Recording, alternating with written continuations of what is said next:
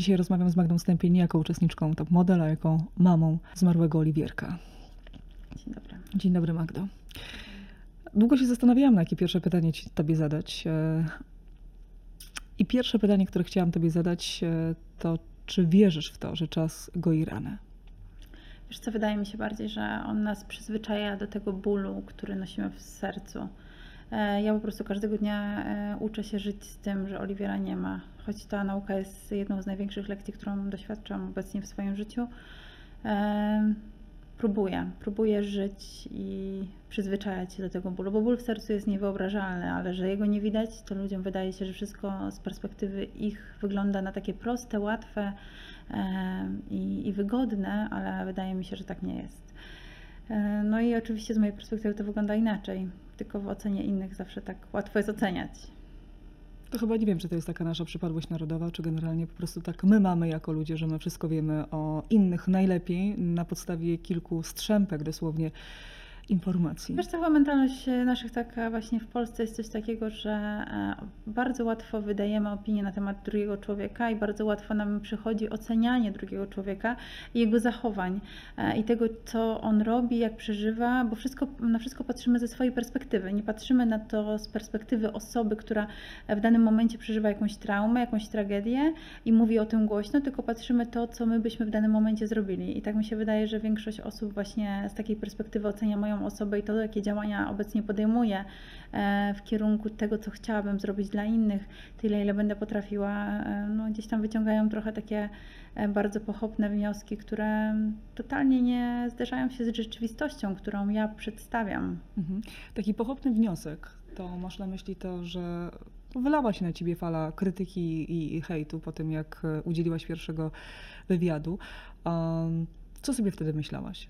Wiesz co, y, ja jakby nie myślałam sobie nic. Było mi trochę przykro na pewno, bo wydawałoby się, że e, z mojej perspektywy i z perspektywy przyjaciół i ludzi, którzy mnie otaczają oraz mojej rodziny, to chcemy zrobić coś dobrego dla innych, tak mówiąc głośno o raku, czyli jakby zachęcamy wszystkich automatycznie do profilaktyki, do mówienia o tym głośno, tak, że jest coś takiego jak rak i że każdego z nas może to spotkać, że trzeba się badać, że trzeba e, zapobiegać e, lub jakkolwiek to brzmi, e, działać w tym kierunku, żeby, żeby być w jakkolwiek sposób pod kontrolą lekarza, że zawsze może nas to spotkać.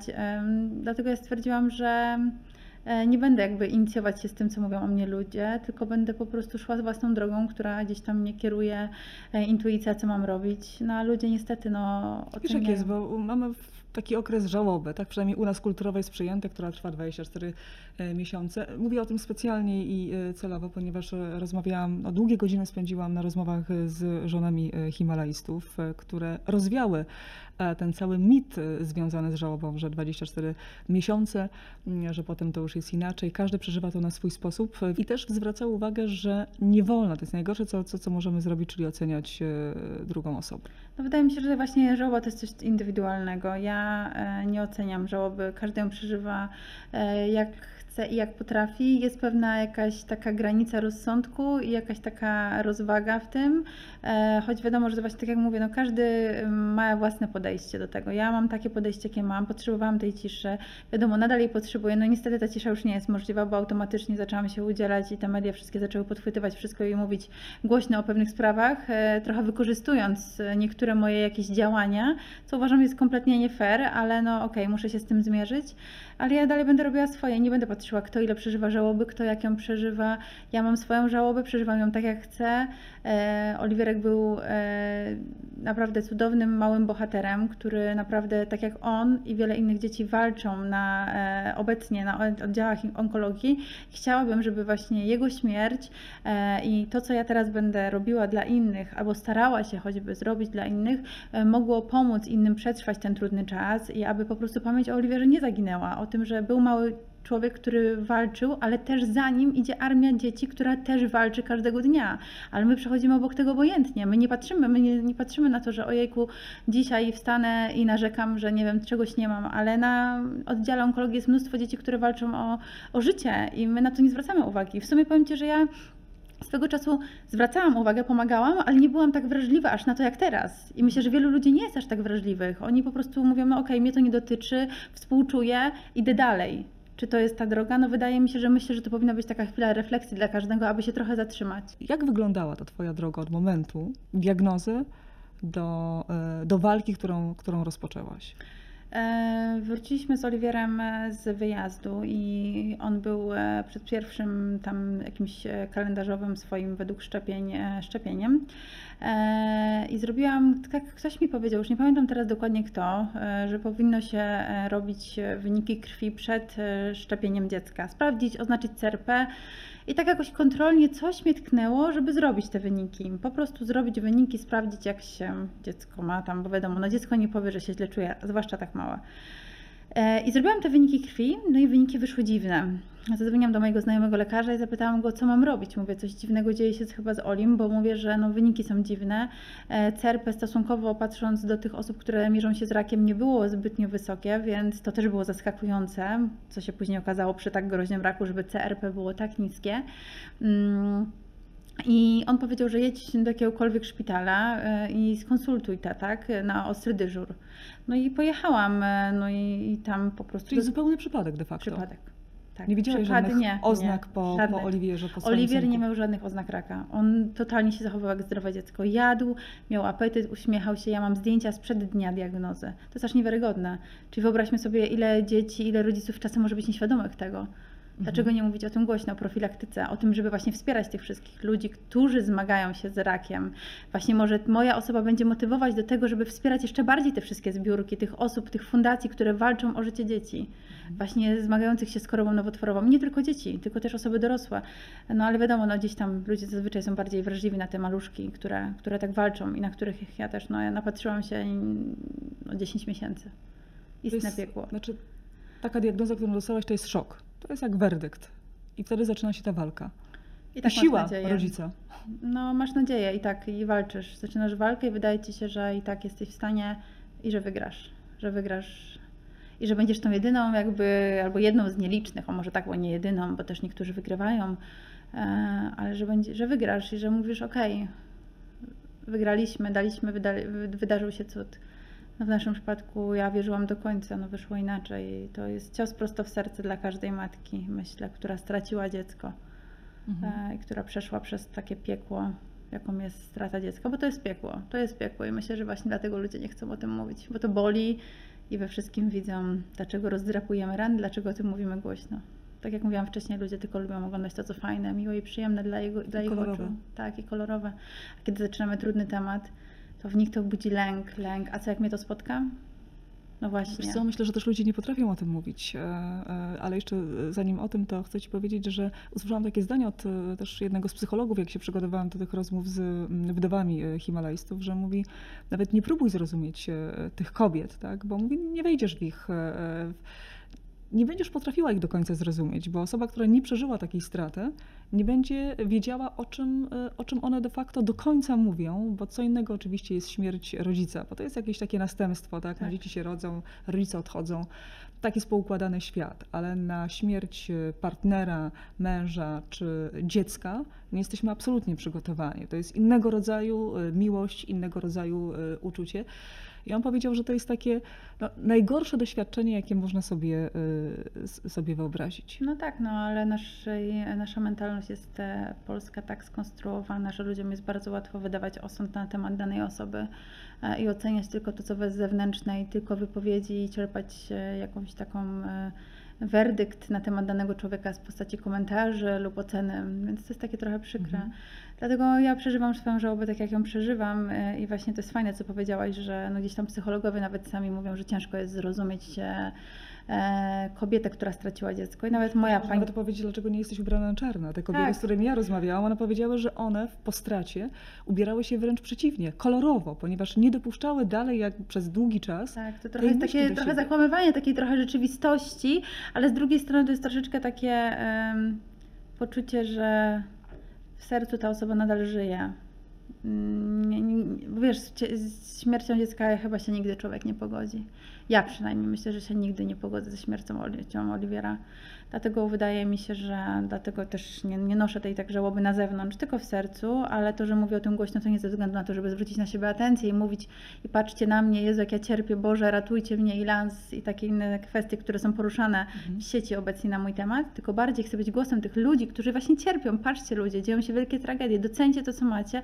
Jasne, każda matka miewa trudny okres, ja też je miewałam, ale jakby walczcie tak samo do tych matek, które, nie wiem, tracą dzieci, nie poddawajcie się, patrzcie, jest szansa, jest nadzieja. Ja walczyłam, wy też walczcie, tak? Być głosem tych ludzi i żeby ci ludzie byli nie tacy jakby czarno-biali, że stoją z boku, tylko żeby oni też byli przedstawieni jako, jako taki szereg ludzi, którzy też cierpią i walczą i zmagają się z wielkimi tragediami każdego dnia, ale o tych ludziach jest rzadko się mówi, tak? No o tych właśnie tragediach. Dopiero jak dochodzi do jakiejś wielkiej tragedii, to jest głośno, wszyscy opowiadają o tym, patrzcie, wydarzyła się tragedia, dziecko nie żyje. E, Choroba twojego syna e, była e, szczególną chorobą. Mówię w, ko- w, w kontekście tego, że był, był to bardzo rzadki nowotwór. Opowiedz, opowiedz o tym, proszę. Tak, Oliwiera rak to był malignant rhabdoid tumor, czyli MRT of liver. No jeden z najrzadszych z tego co wiadomo na razie raków na świecie. W Polsce z tego co my wiemy, może właśnie po tych wszystkich moich nie wiem, jakichś rozmowach odezwą się kolejni rodzice, którzy mieli do czynienia z tym rakiem, ale z tego co my wiemy, ja i rodzice chłopców, którzy wcześniej zapadli na, ten, na, ten, na tego raka, zachorowali, e, no to Oliwier był trzecim przypadkiem śmiertelnym. E, W Stanach, e, z tego co czytałam, było tych przypadków 25 na całe Stany. Więc pytanie. Rozmawiałyśmy jeszcze przed naszym nagraniem 25 na Tak. tyle milionów ludzi. Tak, tak, tak. To jest niesamowite. To jest, to jest aż po prostu niewiarygodne i dlatego ludzie się tak zastanawiają, Boże, po co ona mówi? Tyle ludzi umiera codziennie na raka. No tak, mówię o tym głośno, bo może to zmusi innych naukowców do tego, aby w końcu, e, może zmusi, nie zmusi, ale bardziej otworzy oczy nam na to, aby jeszcze więcej poszerzać tą diagnostykę, jakby, nie wiem, specjalizację w tej kwestii, aby znaleźć jakąś, jakiś, nie wiem, lek na tego, na tego raka, tak? Jakąś, nie wiem, żeby te dzieci ratować, bo na razie wszystkie są przypadki śmiertelne. Mhm. To powinno dać taką refleksję, skłonić nas co dalej, tak? No, czy będziemy pozwalać na to, aby kolejne dzieci umierały? Ty masz e, kontakt z tymi rodzicami tych e, chłopców, którzy też mieli taką diagnozę? Tak, tak, mam. To jest e, dwójka cudownych rodziców, z którymi mam kontakt. Oni wygrali tą walkę, czy nie? Te Niestety przegrali. Również przegrali i to było trzech cudownych chłopców. Najpierw odszedł Mikołaj, później Szymon i Oliwier był trzeci, więc no to jest, jesteśmy zjednoczeni w tym bólu. E, no i wspieramy się w tej całej tragedii, próbujemy znaleźć odpowiedź, dlaczego oni, dlaczego doszło do tego raka i skąd bierze się ten rak, bo to jeszcze jest kolejna kwestia, skąd on się bierze. Dlaczego? Próbujemy, jakoś działamy, szukamy odpowiedzi. Wiadomo, to nie jest tak łatwe, bo my nie jesteśmy żadnymi naukowcami, jesteśmy zwykłymi ludźmi, którzy po prostu próbują dowiedzieć się, dlaczego akurat spotkało to nasze dzieci. E, Co poszło nie tak? Jest takie powiedzenie, że nadzieja umiera ostatnia. Rzeczywiście miałaś tak, że wierzyłaś do końca, że uda się? Czy był taki moment zwątpienia, że trochę się poddałaś? Nie, nie poddałam się, dopóki nie spad- zaczęła spadać saturacja. Więc wyobraź sobie, jaką ja wiarę miałam w sobie, że on wyjdzie z tego. To jest. Wiadomo, że się zawiodłam, że miałam takie poczucie pustki, braku nadziei. I myślałam, Boże, po co ja tak wierzyłam? W ogóle że zakłamywałam rzeczywistość, ale każda matka zakłamie i zrobi wszystko dla swojego dziecka, żeby je uratować. Wszystko. Zniesie każdy ból, każdą kompromitację, każdy hejt, wszystko, tylko żeby to dziecko żyło. Więc ja do końca wierzyłam, dopóki się nie obudziłam, kiedy zaczęła saturacja spadać, ten moment pozostanie w moim życiu i w mojej głowie, ten obraz, do końca życia, bo to było piekło. To się zaczęło największe piekło i najgorsze obrazy i te migawki, które teraz są nawet w mojej głowie, to są najgorsze migawki, jakie w ogóle mogę mieć w swoim umyśle, które zostaną na zawsze, te obrazy. Magda, y, pytam o tą y, y, nadzieję, bo no też dostaje się diagnozę, diagnozę to tak, ale też dostaje się pewne wyniki, prawda, od lekarzy. Na bieżąco byłaś z, w kontakcie z tymi, no przecież byłaś w Izraelu, byłaś non-stop 24 godziny z Oliwierkiem e, w, w szpitalu. Czy da się w ogóle przygotować na odejście? Nie, nie Dziecka. byłam przygotowana. Nie, jakoś do końca wierzyłam. Ktoś by z boku pomyślał, Boże, wariatka, co nagada, przecież oni mówią jej, że on umrze, a ona mówi, że on nie umrze. Ja nadal wierzyłam. Wierzyłam do końca i wydawało mi się, że on wyjdzie z tego i że nagle stanie się cud. I że nie wiem, coś, coś się wydarzy. Dla kogoś to może być ślepe myślenie i wydawać się komuś, że o Jezu, jak ona mogła w ogóle wierzyć, wiedząc, że ma tak złośliwego raka. Ale wiesz, Oliwier z racji tego, że nie zachowywał się jak takie typowe chore dziecko, to on dawał mi nadzieję, dawał mi siłę, ten jego uśmiech każdego dnia. Ostatnie trzy dni były ciężkie, kiedy, kiedy on już tak zaczynał ciężko oddychać i było bardzo ciężko. To już wiedziałam, że może iść koniec, ale nadal miałam nadzieję. Dlatego ta siła była we mnie do końca. To jest taka chyba siła matki czy rodziców e, w ogóle w tej walce o, o dziecko. Kto cię wspierał? Kto był z tobą e, najbliżej? Co, no przede wszystkim wiadomo, no mentalnie mogli mnie tylko wspierać ci, co, co byli blisko mentalnie, no to to są moja rodzina, moi przyjaciele, w których, e, z którymi pozostawałam w kontakcie telefonicznym non-stop. E, Oni dawali mi taką siłę i wolę walki, dalszej walki o życie Oliwiera. No i tam tak naprawdę tyle. Rodzina i przyjaciele. To było takie dla mnie motywacja i, i, i siła do walki, do wstawania każdego dnia z łóżka i mówienia, dobrze syneczku, wstajemy, działamy, wyjdziesz z tego. Patrzyłam na niego, mówiłam, Oliwierku, walcz, walcz, walcz. Miałeś takie chwile zwątpienia, że. Bo dokonałaś też wyboru, tak? Izrael, Polska. Rozumiem, że dokonałaś takiego wyboru, który dawał większe szanse. Wiesz co, E. większe szanse. Tak, w tym kwestii takiego raka to no, można mówić o większych szansach, ale e, też nie, dlatego że jeśli dwójka dzieci umiera, no to łapiesz się wszystkiego, żeby, że mając nadzieję, że, no, no, że gdzie, gdziekolwiek indziej pojedziesz, to że będzie inaczej. Ja miałam taką nadzieję.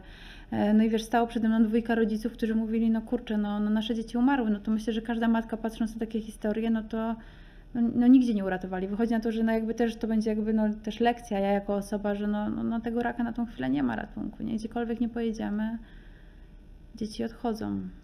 No nie ma leku. Ale przynajmniej ja tak jestem jakby głosem tych, że no zrobiłam wszystko, tak? I ci rodzice też mówili, no Magda, działaj, działaj, działaj, zrób coś więcej, jeszcze, jedźcie tu, tam. Spróbujmy, tak? Oni chcieli po prostu nami jakby też dojść do tego, dlaczego to wyszło tak. Czy znajdziemy ratunek dla tego, dla tego raka, dla, dla przyszłych przypadków, bo pewnie takowe będą. Mhm. Oczywiście tego nikomu nie życzę, Boże, broń Boże, tylko że, że wiem, że no wiemy, że życzenie jest nieprzewidywalne i że wszystko się może wydarzyć. Walka to jedno, ale też e, w, to wchodzi oczywiście kwestia finansowa. Tutaj to wsparcie też e, otrzymałaś e, w postaci osób, które jednak złożyły się na to, że, że można byłoby sfinansować pewne rzeczy, czyli odpowiedziały bardzo pozytywnie na, na Twój apel. A propos e, zbiórki, bo to, e, to nie są mm, proste i nie są e, tanie historie. No tak, ja jestem bardzo wdzięczna tym wszystkim ludziom. Oni bardzo nam pomogli. Pieniądze były potrzebne na już. Szpital na początku podał nam jedną kwotę, którą mamy zapłacić za, jakby za, za, za przyjęcie do szpitala. Później ją zwiększył. Ja, będąc w całym amoku tej całej sytuacji, nie miałam czasu na to, aby informować wszystkich dookoła o tym, że tak zmieniła nam się kwota. Na wszystko mam przecież Ale oto do tej pory jestem, widzisz, no to jest coś takiego, że ja poprosiłam o pomoc ludzi e, i będąc jako e, matka Oliwiera, e, matką walczącą o życie dziecka, w życiu bym nie wykorzystała tych pieniędzy na nic innego niż na ratowanie dziecka lub na wszelkie potrzebne jakieś e, środki, które były mi potrzebne na każdy dzień, typu, nie wiem, opłacenie pobytu, życia tam, które, e, które było tam, czyli hotel, e, bo mieszkania były tak drogie, że nie dało się tych mieszkań w ogóle wynająć, trzeba było mieć jakichś, nie wiem, pośredników. Ludzie o tym wszystkim nie wiedzą, tylko oceniają to, że była zrzutka, e, Magda pojechała do Izraela, nie rozliczyła tej zrzutki, no ale ja na wszystko jakby mm, posiadam Mhm. podstawę, wszystko jest jakby, więc jakby no ja nie będę się tłumaczyła tym ludziom z tego, bo ja wiem, że ja nie zrobiłam niczego, co by mogło e, źle wpłynąć, nie wiem, na mnie, czy mogłabym zrobić jakieś coś złego, tak? Ja zrobiłam wszystko tak, jak powinno być, e, no a ci ludzie cały czas jakby wertują ten sam temat, że rozlicz tą zbiórkę, rozlicz to, no jakby, no ale co ja mam rozliczać? To, że pojechałam tam, Tak cały mam czas pokazywać... takie, takie cały czas e, Tak, cały czas, cały czas cisną ten temat, że no, żebym pokazała, już słyszałam różne wersje, że kupiłam sobie mieszkanie, że kupiłam sobie auto. No jak dla mnie to jest kompletny dramat, abstrakcja. Nie wiem, jakim trzeba być człowiekiem, żeby takie coś myśleć, że ja bym była gotowa takie coś zrobić, tak? I cały czas wertowanie tego samego tematu. Przecież tak jak mówiłam kiedyś w wywiadzie, są instytucje, które nad tym czuwają. Przecież no jak, jak można wydać pieniądze na coś innego? Naprawdę, czy ja bym ryzykowała coś takiego? Czy byłabym w stanie na oczach całej Polski, e, wiedząc, że jak medialna jest ten rak, ale wiesz, to jest coś takiego, że no, złośliwość ludzi nie zna granic i ja już się do tego przyzwyczaiłam, więc ja się tego jakby no niczego nie, jakby no nie boję się tego, no bo wiem na co poszły te pieniądze. Poszły na leczenie mojego dziecka i ratowanie jego życia. Ale ludzie tylko widzą to, co chcą widzieć. A Jak ty sobie tam radziłaś też e, na miejscu? Mówię o swoich e, emocjach, bo to jest, e, podejrzewam, tak, że to jest niesamowita sin- sinusoida, a jednocześnie musisz być wsparciem i oparciem dla swojego dziecka. Wiesz co, y, miałam tam wsparcie w postaci właśnie ludzi, którzy akurat mieszkali e, w tym samym miejscu co ja. Y, Byli to cudowni e, jakby ludzie, którzy byli lokalsami tak zwanymi, którzy e, wspierali mnie na każdym kroku, dawali również siłę i nadzieję, e, pokochali Oliwiera. To jest też niesamowite, że on będąc obcym dzieckiem pochodzącym z Polski skradł serce nawet Izraelczyków czyli osób, które były tam na miejsce, począwszy od osób, które mieszkały w tym samym miejscu co my, e, po lekarzy, którzy byli na oddziale, bo on po prostu zarażał tą pozytywną energią i tym uśmiechem każdego, kogo, kto, stanął na jego drodze. Uśmiech, zawsze radość. Ja mam tyle filmów, nagrywałam, jak on się uśmiechał do lekarzy, do, do dzieci innych na oddziale.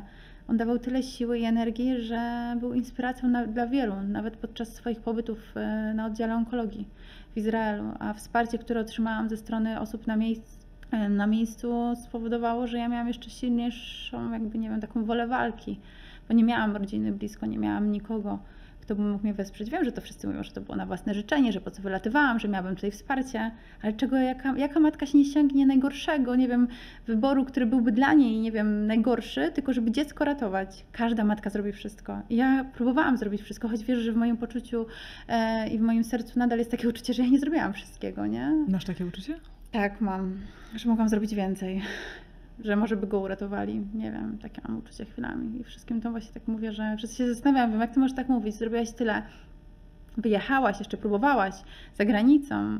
A ja mówię, nie, ja mam chyba takie poczucie, że może mogłam jeszcze więcej, może mogłam szybciej działać, może nie wiem, mogłam jeszcze uruchamiać inne kontakty jak tutaj, ale człowiek tak wierzył, wiesz, wierzył do końca, że, że jednak wygram, że wygramy, ale przegraliśmy. Mhm. Pytałam Cię na początek, zadam Ci takie pytanie, czy czas y, goi rany y, i automatycznie to jest y, historia, którą się odnosi przede wszystkim do, do śmierci mm, Oliwierka, ale generalnie zanim pojawił się Oliwier, to też dużo sporo przeszłaś w swoim życiu. Czy czas goi rany a propos Twojego dzieciństwa? Wiesz co, wydaje mi się, te rany? nie. Co, m, całe, całe życie doświadczamy różnych jakichś sytuacji, które mają niesamowity wpływ na to, jakimi ludźmi stajemy się w dorosłości. Wydaje mi się, że całe moje, nie wiem, dzieciństwo, nie wiem, może brak ojca, o którym opowiadałam w, w, w programie, w którym byłam, to wszystko miało na pewno wpływ na to, jakim człowiekiem jestem dzisiaj. Śmierć Oliwiera, Wybaczyłaś ojcu?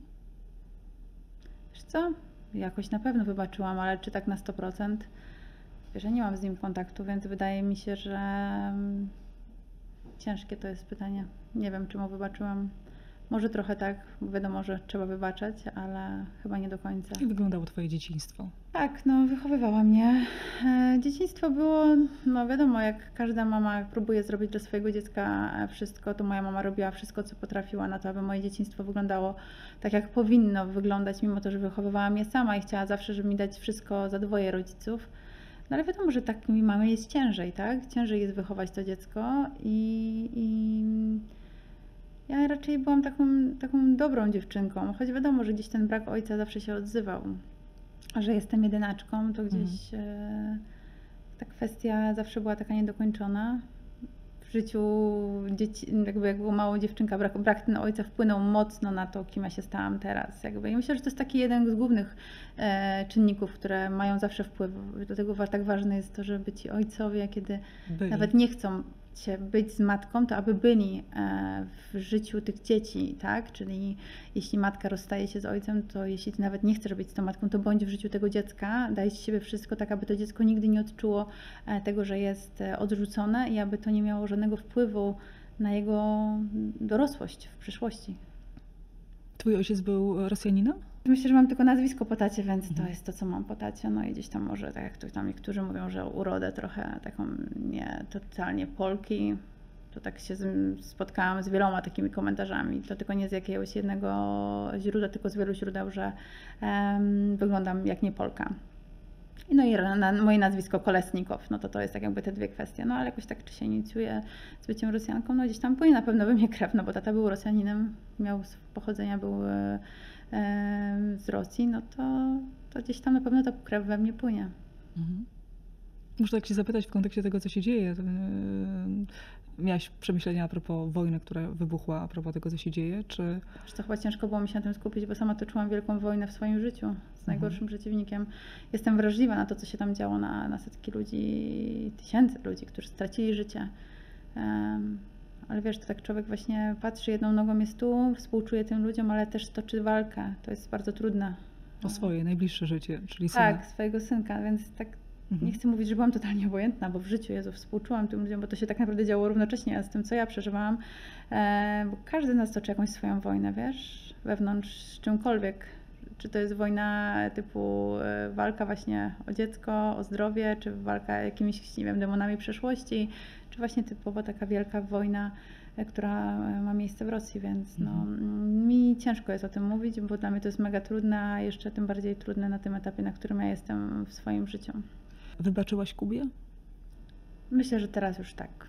Tak, ja już ten temat zamknęłam, ja już naprawdę nie chcę o nim rozmawiać, bo ostatnio powiedziałam, że to jest dla mnie temat zamknięty i poruszanie tematu Kuby już, już nie chcę po prostu rozmawiać z mediami na ten temat, nie chcę. Wybaczyłam mu, e, Kuba rozpoczął swoje życie, żyje swoim życiem, życzę mu szczęśliwego życia, tak jak to napisałam ostatnio na siebie na Instagramie, tylko przez to, że te media non stop pytają, to wcale nie ułatwia drogi o zapomnieniu Zamknąć, tego, o zamknięciu tego temat. tematu, a ja też no co mam, jakby tego już nie chcę o nim rozmawiać, naprawdę nie chcę, nie chcę, chcę mieć ten temat e, zakończony i on już jest zakończony dawno temu, ale przez to wszystko, co się dzieje dookoła, nie jest to e, proste i przez te pytania redaktorów i różnych e, mediów i przez te domysły, które oni snują na temat mojej osoby albo mojego podejścia do Kuby, więc myślę, że to jest e, już temat mocno zakończony, więc nie chcę już o tym rozmawiać. Mhm. Jaki masz pomysł teraz na siebie? Co, no, myślę, że moim, moim pomysłem jest to, żeby mieć wypełniony dzień jak najwięcej e, do maksimum, czyli praca, praca, praca. Mm, Wiesz, sobie tak pomyślałam na początku, jak zadałam Ci te pytania, a jak rozmawiałyśmy w ogóle, to to nie było nawet moje pytanie a propos tego hejtu, który się wylał, że, że e, opowiadasz e, i mówisz o tym, sobie myślałam, że walcząc o życie dziecka przez wiele, wiele miesięcy, no siłą rzeczy dalej chce się o tym mówić, bo się tęskni za nim. No nie, no ja przynajmniej nie jestem w stanie się odciąć od tego. Ja po prostu nie mówię o tym, e, żeby zwrócić na siebie uwagę, tak jak mówiłam wcześniej, tylko bardziej chodzi o to, że jest wiele matek i e, rodziców e, dzieci, którzy walczą i jakby dlaczego nie być głosem tych ludzi i nie zrobić czegoś dobrego. Ja nie mówię, że ja będę tutaj jakieś, bo tutaj jakby też już wszyscy podłapują, wszystkie mnie łapiemy za słówka, że Magda tworzy wielkie, ogromne projekty i w ogóle, i że wszyscy czekają z niecierpliwością na to. Ja nie chcę tworzyć wielkich rzeczy, ja chcę tworzyć małe rzeczy po prostu dla ludzi, którzy potrzebują wielkiego wsparcia. E, I będę starała się po prostu stworzyć najpierw jakąś grupę wsparcia, może, żeby spotykać się z tymi ludźmi, bo jakby patrząc na ilość wiadomości, które otrzymuję na Instagramie, widzę, że ci ludzie potrzebują tego wsparcia i potrzebują e, tej rozmowy e, i tego spotkania, nawet doświadczenia tego innego, innej żałoby, która, która ma miejsce w życiu danego człowieka. No ja nie jestem w stanie odpisać na te wszystkie wiadomości, więc e, myślę, że zacznę od tego, a co będzie dalej, co wyjdzie, a co nie wyjdzie, to ja nie będę też mówiła o tym głośno, bo właśnie, nie- żeby nie czuć tej presji, bo oczywiście ludzie są pierwsi do oceniania jeśli ja coś powiem, że coś zrobię, a tego nie zrobię, to oczywiście Będziesz to będzie-. No oczywiście będę o tak, dlatego wolę właśnie mówić mniej, zrobię to, co zrobię e, i jak to mówią, wielkie rzeczy nie potrzebują poklasku. E, Ja mówię o tym głośno, żeby tylko e, jakby dać namiastkę tym ludziom, że będzie coś się działo i że będę dla nich i ja jestem dla nich, ale nie po to, żeby patrzeć, że o Magda Stępień robi wielkie rzeczy, patrzcie, oszuka atencji. Nie, mi to nie jest potrzebne, więc wiele rzeczy dzieje się teraz w ciszy, o których nie muszę mówić głośno. Można w ogóle po czymś takim wrócić do normalności, czy trzeba tą normalność budować na nowo? W stanie jestem w stanie chyba odpowiedzieć na to pytanie, bo ja nie wiem, jak to będzie wyglądało. Mhm. Na razie moje życie wygląda tak, jak wygląda, akceptuję je w miarę jak potrafię, takie jakie jest. Żyję, może bardziej egzystuję, tak jak już o tym mówię, bo to jest taka egzystencja, próbowanie wypełnienia sobie czasu do maksimum, próba podjęcia działań, które będą e, wypełniały mój cały dzień do maksimum. E, I na tym się skupiam. Jak będzie moje życie wyglądało w przyszłości, tego nie wie nikt. Ja nigdy nie, nie przewidziałam śmierci Oliwiera, nie przewidziałam jego choroby przede wszystkim, więc pytanie, co będzie jutro, tego nikt nie wie, nie wiadomo, co będzie za chwilę. a masz takie przemyślenia, jak e, Twoje życie się przewartościowało? Czyli co dla Ciebie teraz stało się istotne, na co może wcześniej, czego Chyba wcześniej wiesz może nie dostrzegałaś? Wiesz co, wcześniej tak bardziej człowiek żył z dnia na dzień, na luzie, co ma być, to będzie. Takie wiesz, nie, nie, nie myślał o tym, że coś się może złego stać.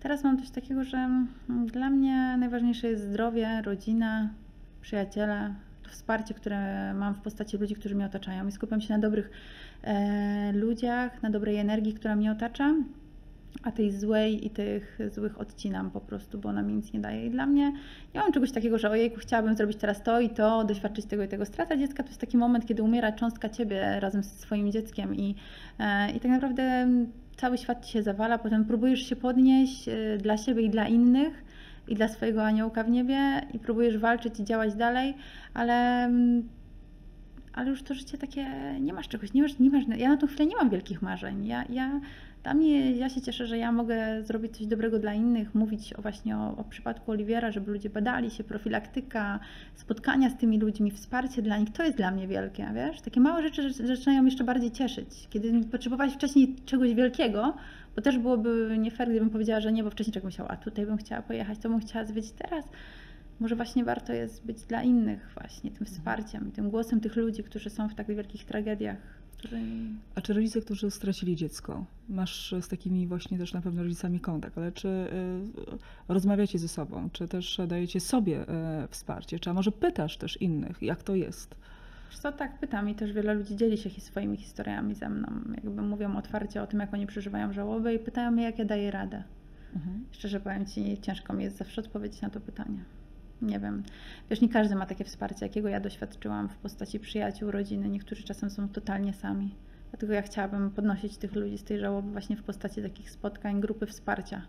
Totalnie bezpłatnie, żeby przyszli porozmawiać ze mną, bo oczywiście wszyscy będą szukali podtekst, że szukam jakichkolwiek pieniędzy. Ja chcę robić to totalnie bezpłatnie, pro bono dla ludzi, którzy potrzebują wsparcia. Nie ma takich instytucji. Wiesz, ile czeka się na psychologa, na, na, na, na NFZ? Myślę, że wielu ludzi wie, tych, którzy doświadczyło takiego czegoś, że czekają, nie mają na to środków, tak? No ja nie jestem psychologiem, ale wiem, że moja historia może pomóc wielu ludziom i z tego, co widzę, to pomaga, bo to, co ja Mhm. dostaję na Instagramie, te wiadomości, jakbym pokazała i przytoczyła i może nawet w pewnym dniu udostępnię kilka tych wiadomości, co ludzie piszą. Bez oczywiście pokazywania, kim są, jakie tragedie ludzi spotykają i jak, jak oni widzą wsparcie we mnie. Ja tego nie dostrzegałam, bo wiesz, czasem człowiek się skupi na dwóch złych komentarzach bardziej niż na setce, którą dostaje dobrych. A zadaję sobie też czasami takie pytanie, dlaczego ja? Mm, Chwilami tak, ale potem mówię, no tak miało być. Co, nie cofnę czasu, już, już się to wydarzyło. Nie cofnę czasu, nic z tym nie zrobię. Muszę jakoś żyć, jakoś żyć. To chyba dobre określenie do tego. No jak, tak. jak funkcjonujesz y, teraz? Rozmawiałeś przez, rozmawialiśmy jeszcze przed y, nagraniem i wspomniałaś, mam nadzieję, że, że to nie jest jakaś tajemnica, y, że masz kontakt z mamą Ani Przybylskiej.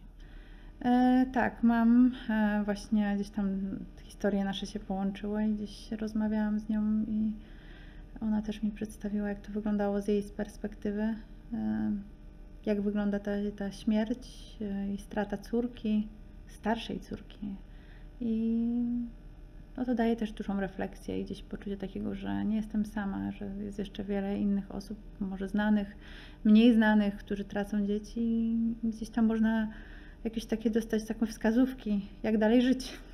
Ktoś, kto przeżył to już, ktoś, kto już przeżył ten tak jakby początek tej, tej żałoby i tego, tej wielkiej tragedii. E, Ale to nie tylko Ani Przybylskiej mama świętej pamięci, ale również wielu innych osób, którzy już przeżyli i są troszeczkę w dalszym etapie żałoby, e, którym, na którym ja jestem na przykład bez na początku, a, ale z tego co wiem, to nawet po kilku dobrych latach nie jesteś w stanie dalej się pogodzić, dalej płaczesz.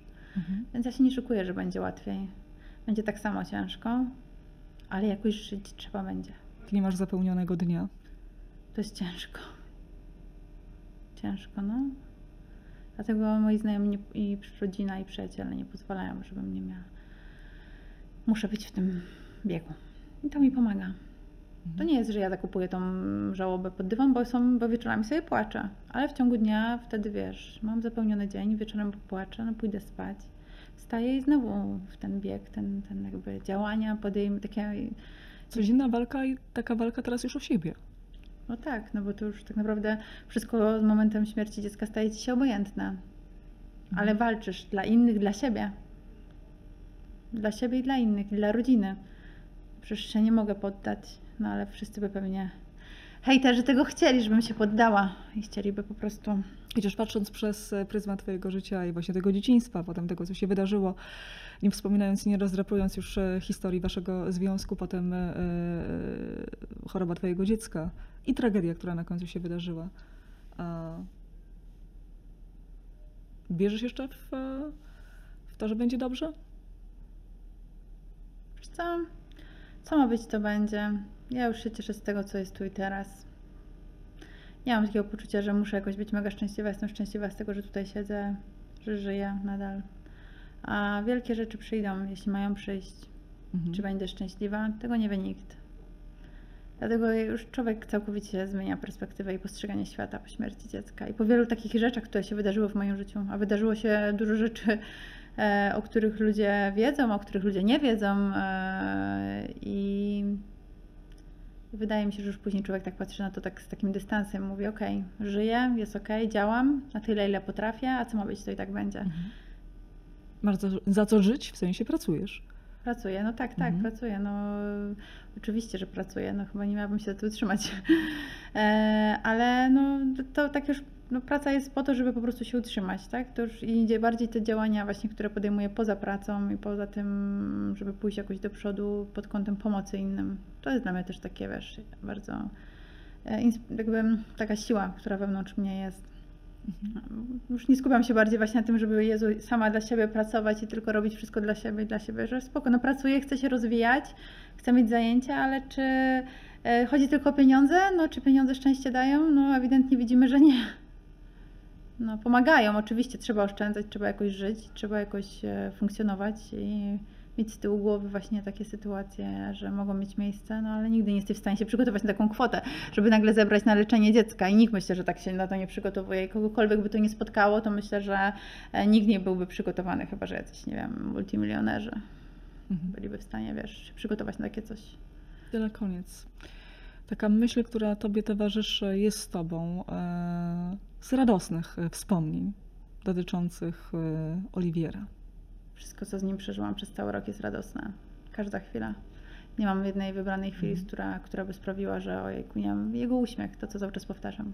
Uśmiech Oliwierka sprawiał, że każdego dnia ja czułam się szczęśliwa, że go mam. Nawet gdy był chory, cieszyłam się i dziękowałam, że jest. Gdzie wiedziałam, że może to być trudne i różnie to się mogło skończyć, no ale wiadomo, nie dopuszczałam tych myśli. Więc wydaje mi się, że uśmiech Oliwiera sprawił, że każda chwila, którą spędziliśmy razem była wyjątkowa, bo on przy wszystkim, co robił, się uśmiechał.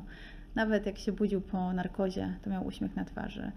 Eee, za chwilę po prostu dostał mleczko i od razu miał uśmiech. To jest niesamowite, ale tylko ja to wiem i mam to wszystko jakby w mojej głowie i gdzieś w telefonie, te wszystkie filmy i, i jestem wdzięczna za ten rok. Rok pełen miłości i, i radości po części, bo była to wielka radość, że był, że pojawił się na tym świecie i swoją małą osobowością i swoim małym jakby e, przykładem pokazał, jak wielkim bohaterem jest dla wielu, jak wielką inspiracją do tego, żeby walczyć. Walczyć do końca, nie poddać się. Miało być ostatnie pytanie, ale jeszcze e, Twoja wypowiedź zrodziła kolejne pytanie. Co byś powiedziała teraz tym rodzicom, którzy walczą e, o życie swojego dziecka? aby się wzajemnie wspierali, aby, ta, aby łączyli siły i aby szli do przodu. Mimo tego, że chwilami lekarze mówią, że może być źle, aby wierzyli do końca.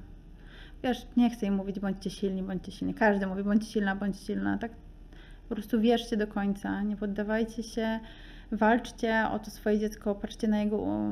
Wiadomo, takie dzieci, które są bardziej świadome, mniej może się uśmiechają, ale no patrzcie na te swoje dzieci i mówcie, dziecko, damy radę. Bądźcie silni dla siebie, bo jeśli rodzice są ze sobą zjednoczeni i walczą, no to, to to dziecko też widzi siłę, choć czasem, no wiadomo, mamy różne sytuacje, są matki samotnie wychowujące, ojcowie samotnie wychowujący, no i też muszą być silni, więc do, do tych i do tych rodziców mówię, walczcie do końca, nie poddawajcie się, walczcie e, i niech moja historia będzie przypieczętowaniem tego, że walczy się do końca, nie poddajemy się nigdy, nigdy, nawet jeśli przychodzi najgorsze, walczymy dalej.